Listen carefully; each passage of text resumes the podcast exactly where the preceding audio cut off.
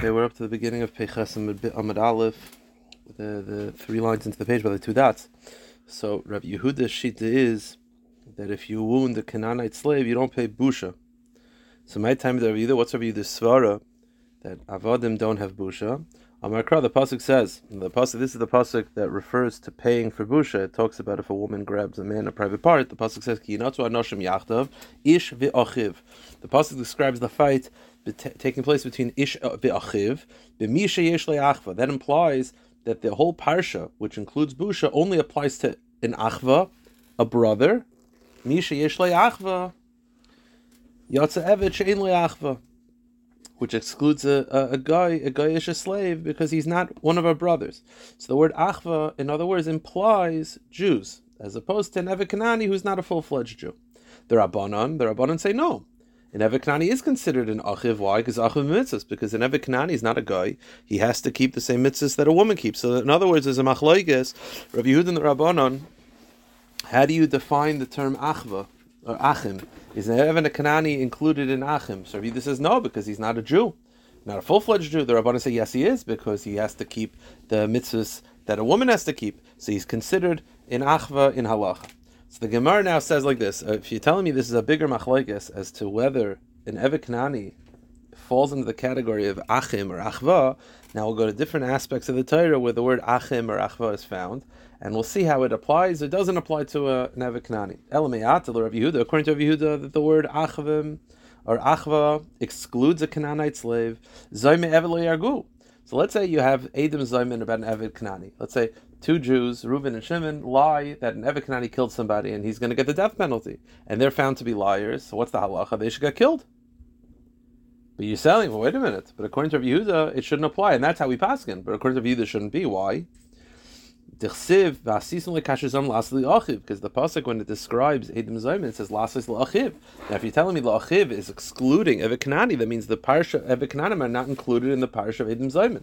So if you lie about an Evikanani and try to get him punished, you shouldn't be punished yourself because Edom Zayim is seemingly not including the eh, Evikananim as being part of the context because it says lasas lachiv, and according to you, the lachiv is not eviknani. So the Gemara says no. I'll tell you why you have to be punished, even though the word achiv generally does not refer to an eviknani, because the pasuk says Ubiar tahara mikerbecha. You have to get rid of the evil of your midst. Mikomakim, all evil. At the end of the day, if you lie about Eviknani, that's evil. So yes, the word Achim generally does not include Eviknani, but over here it will be which means that you have to get rid of all the evil of your midst, and that includes someone who tries to hurt an Eviknani, because that's doing evil, therefore this is the exception. According to the Rabbanon, the word Achim includes an Evikanani, Evi Kashal Malchus. Why can't an Evikanani be a king? Because the pasuk says you have to bring me'achiv. It has to be from one of your brothers. So why can't a, an Eviknani be a king of Klal Yisrael? So the Gemara says no. Amri v'letamech. According to you, you're telling me that to be a king you just have to be an achim. So how come a ger is not allowed to be a king? One of the halachas is that a convert can't be king either. Now a ger is definitely an achva. He's a full-fledged Jew yet he can't be a king. Why? Because a king, it's more than just being an achim. The pasuk says, "Mikerev mm. achecha." Mikerev achecha means from the midst of your brothers, meaning has to be the elite of your brothers. That excludes the ger and that excludes the Avikanani. So the definition of being a king is not just enough to be in Achim, because a ger is definitely an Achim, and he's also excluded. It has to be mivchar achecha. It has to be the elite, and that excludes the Avikanani. El Me'at, according to Rabbanon, that the word Evet Kanani implies Achim as well. Yeah, Evet Kashal Edis. Then how come an Evet cannot, an cannot be an aid? The pasuk says, "V'ine aid sheker aid sheker onali achiv." The pasuk describes uh, false witness, and it says that he did evil to his brother, which tells you that an edus applies to all achim. So how come an Evet Kanani cannot be an aid? It's a good kasha. If you tell me the definition, the Evet Kanani is included in the terminology of achim, and this is the word Achim by Eidos, that means that Evet Kanani should be able to be an Eid. But we know that he's not allowed to. So Amr Ula, so basically, how do you know Evet Kanani can't be an Eid? So Amr Ula, Eidos Lematzis Amr. I know he can't be an Eid. Why? I say Eidos Bekavachomer Meisha. The psul of Eidos by an Evet Kanani is a Kavachomer from a woman. Ma Isha, when it comes to a woman, she really love Bekol. That she is a full-fledged Jew, that she's not allowed to testify.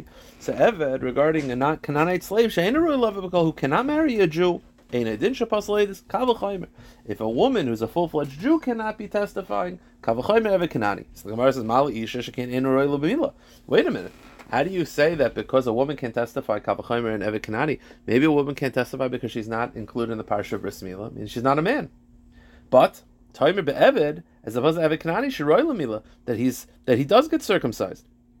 Meaning, perhaps the prerequisite for Edus is having a Bris Mila. And the reason why women can't do it is because they don't have a Bris Mila. Now, why would that be? Just saying that it's not comparable. So the Gemara says, no, I'll tell you why. Katan. If you have a kid who's eight years old, he has a Bris Mila, he can't be an aid. So it shows you that bris milah is not the prerequisite. So the Gemara says sheyesh mila pasaledus. So therefore, the reason why I know that an Eved Kanani is pasaledus is because it's a kavachomer from women. And don't tell me that women are different because they don't have bris milah, because a katan also can't be made and he has a bris milah. So Gemara says malak katan she'ena b'mitzvahs, time be'evet shu mitzvahs. Yeah, but wait a minute. Not only does an Eved Kanani have a bris milah, he's also obligated in certain mitzvahs. A katan is part of the kol mitzvahs. Katan doesn't have to keep Torah mitzvahs. It's chinuch. It's on the parents. So you tell me, say, how do you know Eved Kanani can't do it? Because uh, women can't. Yeah, women don't have a responsibility. Yeah, but a katan does. Yeah, but a katan is not obligated in mitzvahs, and an Eved Kanani is. At least some mitzvahs. Isha yichiach. Yeah, but then the response is women are obligated in some mitzvahs. They still can't be made. She has mitzvah posulatus. Ah, v'chazar adin l'rezek rezek rezek Yeah, each one has has an akuda that makes it unique. Chazar adin l'rezek rezek rezek rezek. What's the common denominator between ketanim and women? That they're not obligated in all the mitzvahs. Ketanim are not obligated in any, and women are not obligated in some.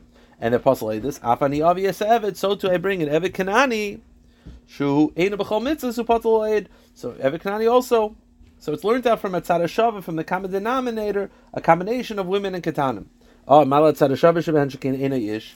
Maybe Evet Kanani should be able to testify. I it's looked at from a common denominator of Evet of Isha and a Katan. You know what's unique about Isha and Katan? Both of them, they're not men. Isha are not men at all, and Katanim are underage men.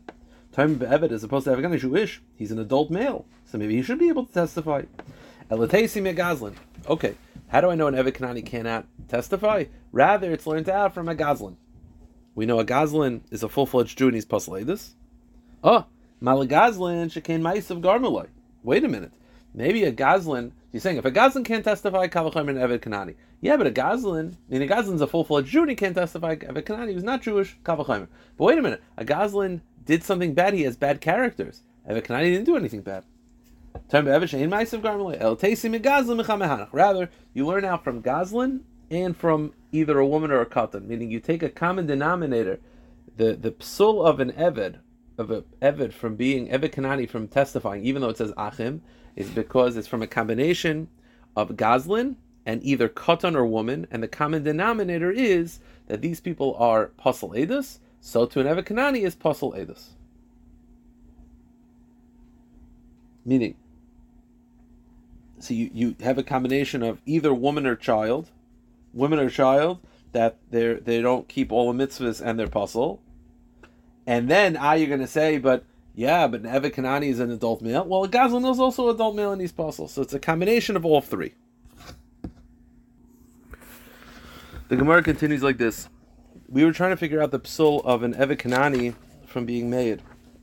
Marbre Dervina Amar, Amar Kra, he says, I actually have a different pasuk that says that Evet Kanani is pasul this, because the pasuk says, Lo yumsu aves albanim. Now the pasuk says, a father should not die because of the sons. Now, it says loyumsu avisabanim ubanim loyumsu alavoisav.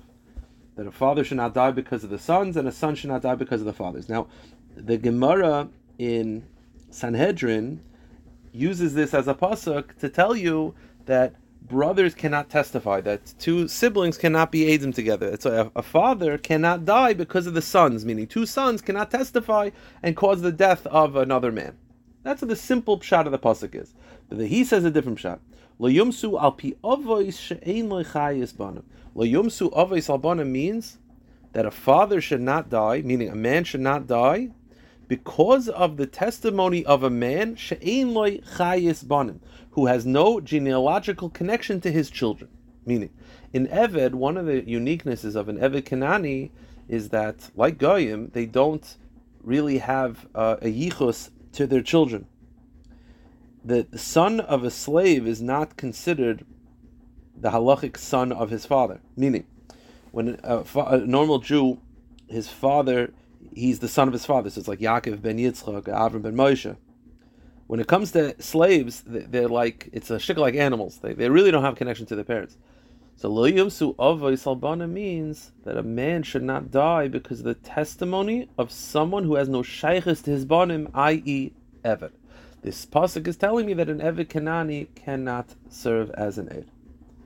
The Gemara says, because if you think the Pashup shot of the Pasuk is not referring to this, but rather it's what I mentioned in Sanhedrin. That it's just excluding relatives from being edim. You don't have to say the word banim; it could say b'neihem.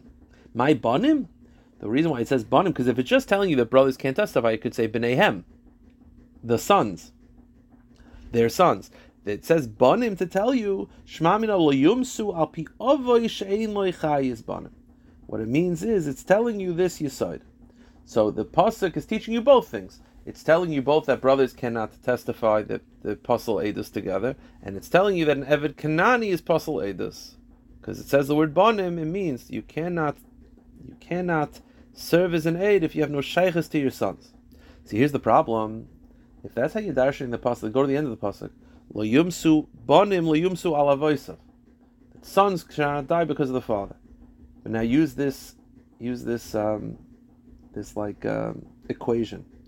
If the first part of the pasuk is saying that you cannot testify if you have no shaykhs to your sons, that means the end of the pasuk is you cannot testify if you have no shaykhs to your father. Who's a person who has no shaykhs to his father? A convert, right? You have John, who's a guy, and he has a son, and that son converts to, to Judaism. His name is Avram. He has no shaykhs to his father. So if you're telling me that the pasuk is to be darshan this way, then now we've created a new chiddush, and that is gerim cannot be edim, which is not true. The Gemara says, "Elameyata, according to you, So now, if you're going to translate the pasuk this way, go to the end of the pasuk. The son should not die because of the father. It means you cannot testify if you have no sheikhs to your own father, which is a convert. So we've now made a drasha that a ger cannot be uh, an aid. El ger hachanami to apostle edus. A ger is tak apostle edus? No way. So you, you, this drasha could be taken. If you're apostling an Evet Kanani, then you should make the same drasha to apostle a convert. So the Gemara says, Amri, wait a minute. Hachi hashta. Ger nihidein l'chayis l'mayla, l'mati yesh l'chayis. Lafuke Evet, dein l'chayis loy l'mayla l'mat. The Gemara says, no, that's not fair. Maybe the pasuk is only excluding an Evet Kanani because he has no shaykhs either way. An Eved has no shaykhs to his son, and he has no shaykhs to his father. Each person is like an animal, no relation to the generation below, below or above. A convert, well, he has no shaykhs to his father. He has shaykhs to his sons. Right? If John is a non-Jew, and he has a son who converts, his name is Avram. Yes, Avram has no shaykhs to his father. But when Avram has a baby, that baby's a Jew. So they have a shaykhs. So maybe the drush only goes to Pasal and Evikanani, but not a Ger, because a Ger at least has Shaykhis one direction. The Gemara continues. I'll say outside what we're going to do, and then we'll see it inside. I'll prove it to you that a convert, that the Pasuk is not intending to Pasal a convert from being an aid. Why? Because you're saying now that the Pasuk is telling me two things. One is it's telling me that a Evikanani cannot be an aid because he has no Shaykhis to his sons. And the end of the pasuk is saying that a convert cannot be made because he has no sheikh as his biological father.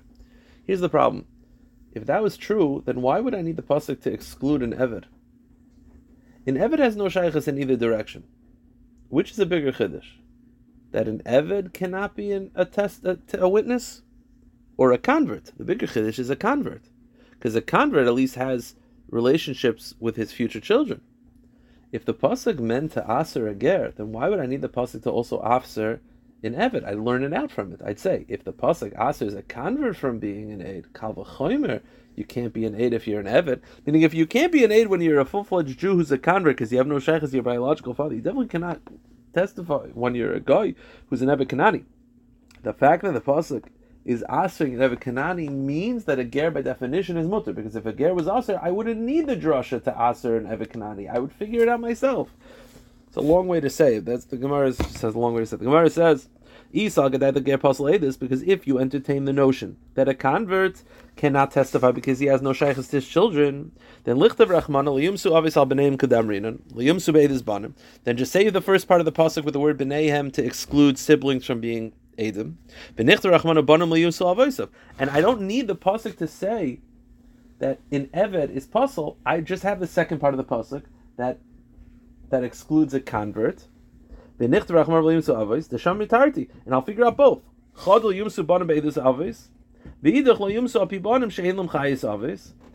The end of the pasuk would be telling me that a convert can. If let's assume that a convert cannot testify, the end of the pasuk would be telling me this. And I would figure out an Evan cannot testify as a Kavachomer. Umager, just like when it comes to a convert, that he only has no relationship to his biological father, but he has relationship to his future children. Puzzle this, he can't testify. If that's what you're telling me, then why do I need the pasuk to also tell me that an Evid can't testify? Evid shein lechayis loy lamata loy lamata loy lamata and then she puzzle If an Evid doesn't have relationship in either direction, of course he's puzzle this. The kasar achmana avis albanim. The fact that the pasuk excludes an evet shmamina evet shein lechayis lamata the pasuk edus avager even the yesh lechayis lamata kosher edus. The fact that the pasuk excludes a evet tells you that a convert is able to, because if an evet was pasuk, I wouldn't need the pasuk to tell me to exclude an evet; it would be pasuk. So rather, the pasuk is just excluding in in Eved, and that's what it means. Yumsu avis albonim that you can't testify someone who has no relationship to his children. Now, what's the end of the pasuk? We got into this because we said if you're going to use this formula, then end the pasuk. The end of the pasuk says bonam liyumsu alavis, which we use this formula to passel an a ger from being an aid. But this is not true. So now back to the original question, which is what what's the end of the pasuk teach you? So the Gemara says v'chitem elichta rachmana bonam liyumsu alavisayim lamed dekasachmana bonam liyumsu alavis. Demasha lo yumsu abon shein lechayis avis. I did kas liyumsu avis albonim. Kasanami bonim liyumsu avis. The answer is very simple. I did the of Reisha, it's just there for the flow. Meaning, the beginning of the pasuk is the ikar, and it's excluding Evikanani. The end of the pasuk, although it might sound like it's excluding a ger, do not do do not darshan it that way. Rather, it's just there for the context. Okay. Weiter. Okay. Ime der Rav Shmuel bar Abba mehagrunia have nesivle Rav Abba. Okay, Shmuel bar Abba's mother married a man named Rav Abba. Now she, so she married this man Rav Abba. She had Rav Shmuel Bar Abba was her biological son from the first marriage. Kasvinu lenichsel Shmuel Bar Abba. She wrote. Um, after she married Rav Abba, she didn't want Rav Abba to inherit all her stuff when she dies. She wanted to go to her first son, Rav Shmuel Bar Abba. So she marries Rav Abba, but she doesn't want Rav Abba to inherit her. She doesn't want the second husband to inherit her estate. So she wrote, after she was married, she wrote that after she dies, it should all go to her biological son. So the question is, does that work? Now, let me explain what this entire second Amid is going to be doing. You see, when she married, let's say she brings into the she she marries Rav Abba, she brings into that marriage a field. Now that field belongs to her. The Iker, the Keren, belongs to her. The field itself belongs to her. Her husband has the right to the Paris. He has the right to the to the usage of the fruit, the, the produce of the field. She sold, she wrote as an inheritance that that field should go to her biological son when she dies. The question is, does that work? Does the fact that her second husband has the right to the Paris prevent her? She still owns the principal, but she does not have right to the Paris. As the principal shareholder, can she give it over inheritance to someone else? Or um, the very fact that she doesn't have Paris, like this is a little bit related to Kenyan Paris, Kenyan Aguf. The fact that the, the husband has the right to the Paris, does that prevent her from being able to give it to her, her son or to anybody? So, Basa the Shchiva, after she go to the next page. Also, Shmuel Barabba, Kamedi Rav Yirmi Barabba, they asked Rav Yirmi Barabba, all Barabbas, they asked Rav Yirmi Barabba, what's the halacha? Ukmenichse, and he said the son gets it, meaning that that Rav Barabba felt that the wife can give over as an inheritance the field to her son, even though the husband has the rights to the Paris, that does not prevent her from giving it over. A little bit like Kinyan Paris Lav Kinyan Haguf. Azor of Abba Amr Lamilsa came there Rav Hoyshe. They told Rav Hoyshe. Azor Rav Hoyshe Amr came there Rav Huna. Amr Li Hachi Amr Shmuel Isha Macher Benichse Belug B'Chay Bai Lumeisa Habal Moitz Miyad Al Kuchas. So they told Rav Yirm Bar Abba, you should know Shmuel disagrees. Shmuel said that if a woman sells that estate, the husband, after she dies, the husband can take it from the buyer, meaning the fact that the husband has the right to the Paris prevents her from giving it to someone else. So machloikes whether this Yerusha goes to the second husband or goes to the son. Amru Kamei de Rav Yirmiyah They told Rav that Shmuel disagrees with him. So Amru Lu, Anam Asisi He says, I have a Mishnah. Now this Mishnah, again, Rav Yirmiyah point is that the fact that the husband has the rights to the Paris does not prevent her from being able to give away the field after she dies. He brings down a Mishnah that also addresses, now it's not in this relationship, this is a woman who's bringing in nechasim to her marriage, that the husband has Paris and she's giving away the actual karka. Rav Yirmiyah Barabba brought a Mishnah. Now this Mishnah is the same concept of one person having the Paris, one person having the guf. It's just a different dynamic and that is the following: livnoi la'achar You have a, a father, Avram, and he writes that his son should acquire the field now and after his death. Now and after his death. Now, what does that mean?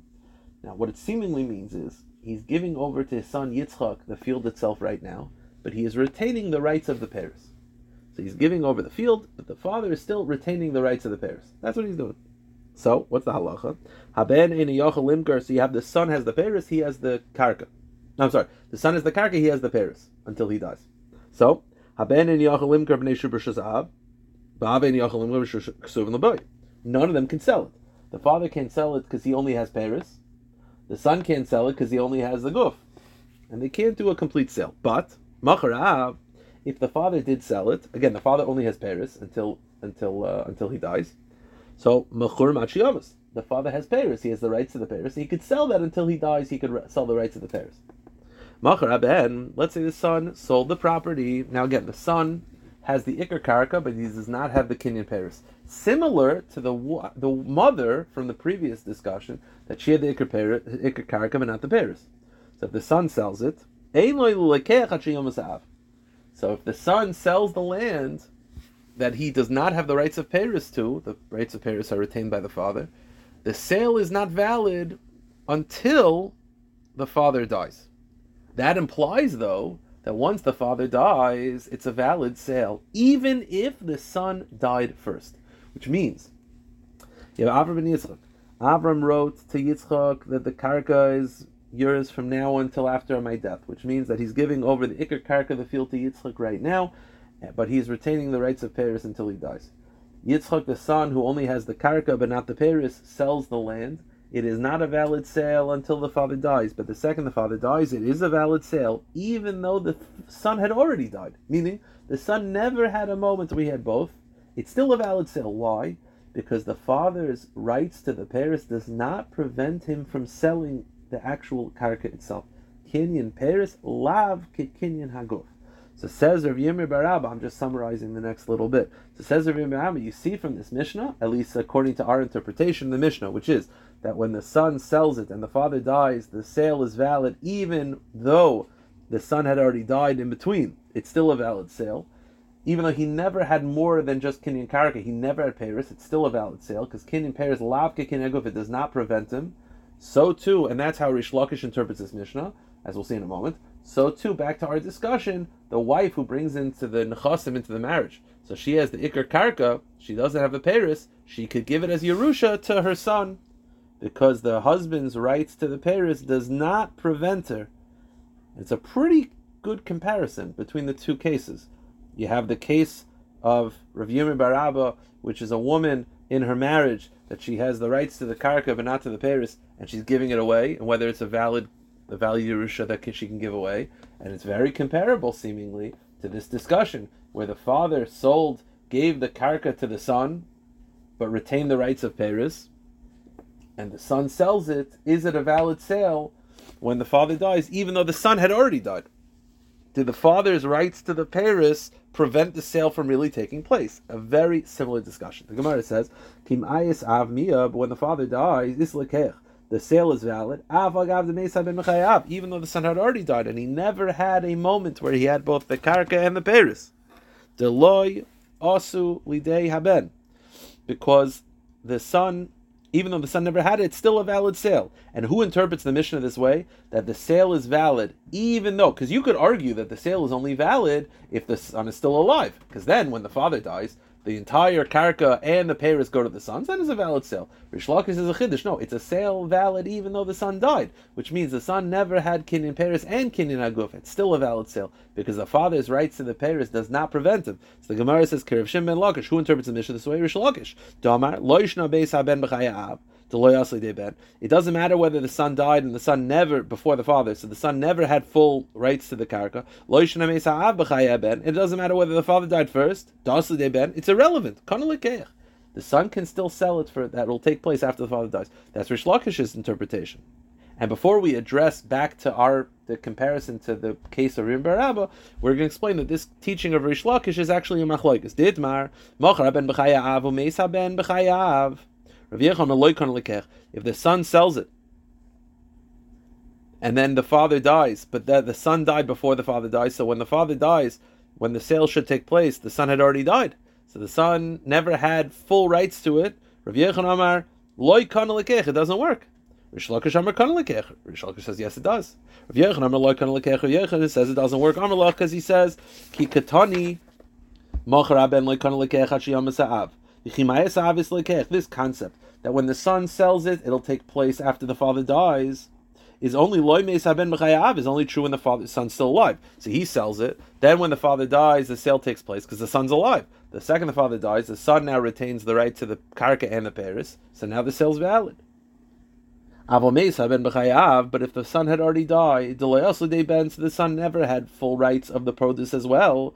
less Amakasavar kinin pears kinin aduf dami. The chizavin lavdi dezavin. Rav Yechanan feels that the kinin of the pears, the rights of the pears, is the kinin aguf. Therefore, because the father had the rights of the pears, the son cannot sell it. The only way the sale will be valid is if the father dies first, so that the son has everything. But if the son dies first, meaning that when the son sold it, he only had the rights to the karka, not the paris. It's not a valid sale. Rish Lakish disagrees. He says no.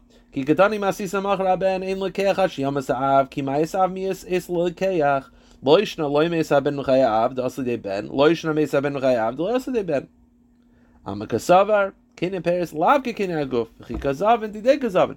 Rish Lakish disagrees. Rish Lakish says the kinin of the peres is not the ikr. It's whoever owns the land can sell it.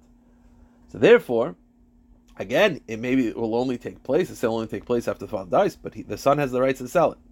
So Rish Lakish's shita is that the rights of karka, pinin, kinin peres, lav kinin aguf. The right to the Paris does not make you the real owner. That was that discussion in the case of the father and the son. So the Gemara now takes it back to Rav Yirmi Barava. Anon Hashta. Bein Rav Yirmi Baraba, Rav Yehuda, Krem Shemei Lakish. Rav Yirmi holds like Rish Lakish. Again, what did Rav Yirmi Baraba say? The woman who brings the land into the marriage. So this, the husband has rights to the Paris, but she owns the karka. If she wants to give it over as inheritance to her son, she has the rights to do so. I, the husband, has the rights to the Paris, that doesn't matter. Kenyan pairs lav Kenyan aguf. Rav Yim is basing it on Reish Lakish. Come Rav Yim. Rav Yim is now saying Kadai that Kenyan pairs Kenyan aguf. Ki mayas av mayas ben b'chaya av amayis le'lekeach. Ki kazavin hai lav didi kazavin. Elav shmami no Kenyan pairs lav Kenyan aguf. Rav Yim holds like Reish Lakish. The Kenyan pairs lav Kenyan aguf, and therefore, therefore, it makes sense that he would say that the wife has the right to give it over. So the Gemara says, Rav Yehuda. They told Rav Yehuda this statement, which is again, the Ravim Barabba's discussion is very similar, eerily similar to Rish Lakish. So Rav uh, Yehuda said, Hachiyam Shmuel, Shmuel said, Zu They're not related. They're not comparable. That your concept of Rish Lakish's teaching that the son can sell the karka when the father gave it over to the son, but retain the rights of the parents, that the son can sell the karka that will take place after the father's death, even though the son also died. So the son never had kinyan paris. It's still good because kinyan paris is, is not all that it's not all that it cracks out to be. That comparison to your case of the wife is not a good comparison. And the question is why not? I think it's a pretty good comparison. My timer. So the first the Gemara is going to say maybe it's not a comparison because the following. You see, you're learning out from Rish Lakish that the rights of the Paris is not is not uh, powerful. Why? Because again, what's the case? The father Avram says to son Yitzchak, "This land is yours now. The karka is yours now, but I'm holding the rights of the Paris until after I die." The son then sells it. It's a valid sale. The sale will take place after the father's death, whether the son's alive or not. I, the, the father, had the rights of the Paris. The son's Iker, because Kinyan Paris, Lavka Kinyan You want to apply that to other cases. Says the Gemara, no. If it would have taught the opposite, if it would have taught that the that a son gives over the rights of the Paris, the rights of the, the, if it would have been the reverse, which is the son has land, Yitzchak has land, and he gives it over to his father Avram now, but he holds the rights of the Paris, and then the exact same cheshbon, then I'd hear it. The Gemara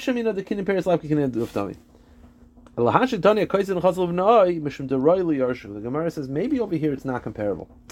Why? you want to use this discussion of Rish Lakish or Yochanan as a larger discussion as to whether the rights of the Paris prevents the owner of the land from being selling, giving it away, whatever. Kinyan Paris can Kinyan go for now. Maybe not. In this case, it's a little different. Why? Avram is the father. He has land. Now, when he dies, it'll go to Yitzchak automatically. What did he do? He gave it over to Yitzchak now, but held over the, the rights of the Paris. Says the Gemara, why did he do that? The second he dies, it goes to the son anyway. Elamai, when he gave it over to the son, he was really giving it over in a stronger way. Meaning, maybe in general, Kenyan Paris is Kikinyan Aguf. Maybe the rights of Paris is strong. I, in this case, Rish Lakish feels that it's not, and that's why the father who has the rights of the Paris cannot prevent the son from selling it. Maybe over here it's different. The son is going to get the land anyway. It's his anyway. And when the father gave it to him, although he retained the rights of the Paris, that was a real giving over the karka. It's like a stronger nasina. In general, when you have, let's say, a marriage where one person has karka, one person has Paris, I don't know whether the Paris is strong or not. All I know is this case where the father gave it over to the son and he was going to get it anyway. The son was going to get it anyway. So why did the father do this now? It was in order to give him more strength. If it was the opposite, if it was the son giving it over to the father, then it would be a good raya because the father's not going to get it when the son dies. But over here, it's the opposite. It's the father giving it over to the son. The son is going to get it anyway. So why is the father doing this? It's in order to give him a stronger stance. That's why Kinyan Peir is Lavke Kinyan Aguf, because the father is sort of giving away his rights. The Gemara says, wait a minute, Amali Abaye, Otu bro yaris abba, abel yaris bro. Wait, wait. You're saying if it was the opposite, it would make more sense. If the son had written it for the father, then it makes sense. Why? Because fathers never inherit sons. Fathers inherit sons all the time. What, what are you talking about?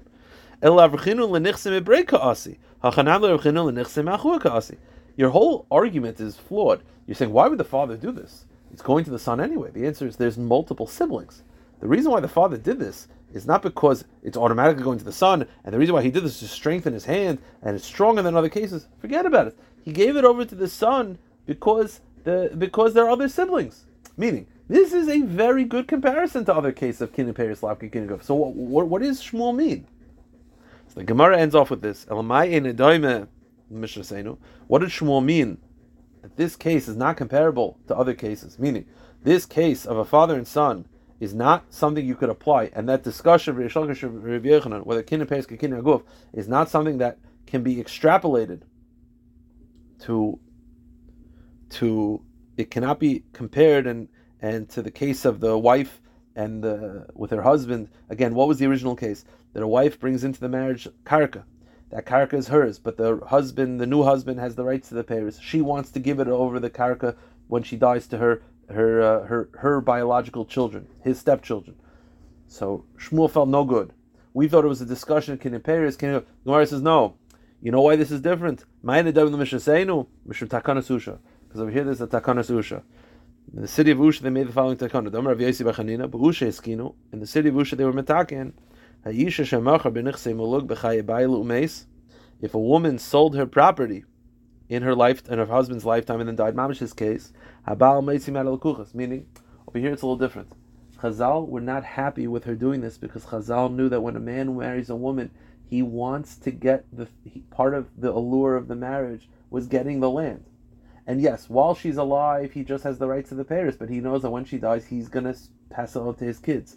Therefore, the reason why this is worse, in general, there is a discussion where one person has Paris, one person has Aguf, what's the Iker, what's stronger. Over here, it's different.